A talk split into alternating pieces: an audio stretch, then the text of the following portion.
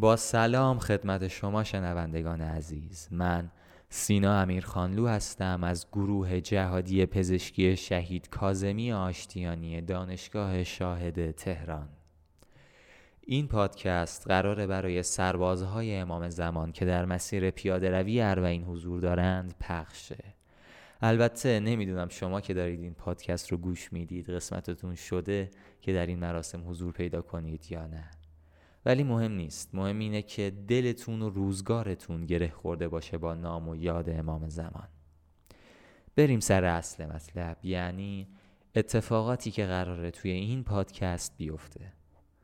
قراره در مورد زندگی شهید کاظمی آشتیانی صحبت کنیم.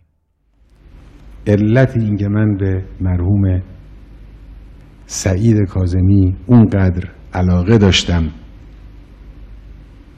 و الان هم در دلم و در ذهنم برای اون جوان عزیز ارزش و جایگاه قائلم، همینه.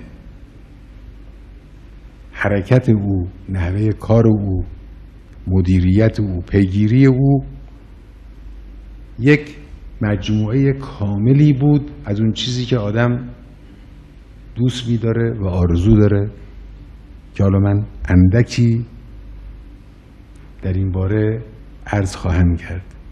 رویان هم با کمک او و بقیه این همکارانی که در رویان از اول مشغول بودن اینجوری بار آمد، اینجوری رشد کرد. این پادکست با محوریت کتابی که در مورد ایشون نوشته شده با نام داستان رویانا با تحقیق و تدوین محمدعلی زمانیان از سری گنج انتشارات راهیار هستش. در این پادکست علاوه بر کتاب، شنونده نکات و گفتگوهایی با آشنایان و دوستداران دکتر هستید که کمک میکنه تا بتونیم از ایشون الگو بگیریم و در زندگی خودمون استفاده کنیم. این شهید کاری کرد که علاوه بر نفت در جهان اسم ایران با علم هم گره بخوره. برای ایران و ایرانی اعتبار کسب کرد و نتیجه تلاش و پیشرفت‌های دکتر و دوستانشون شد نماد پیشرفت ایران.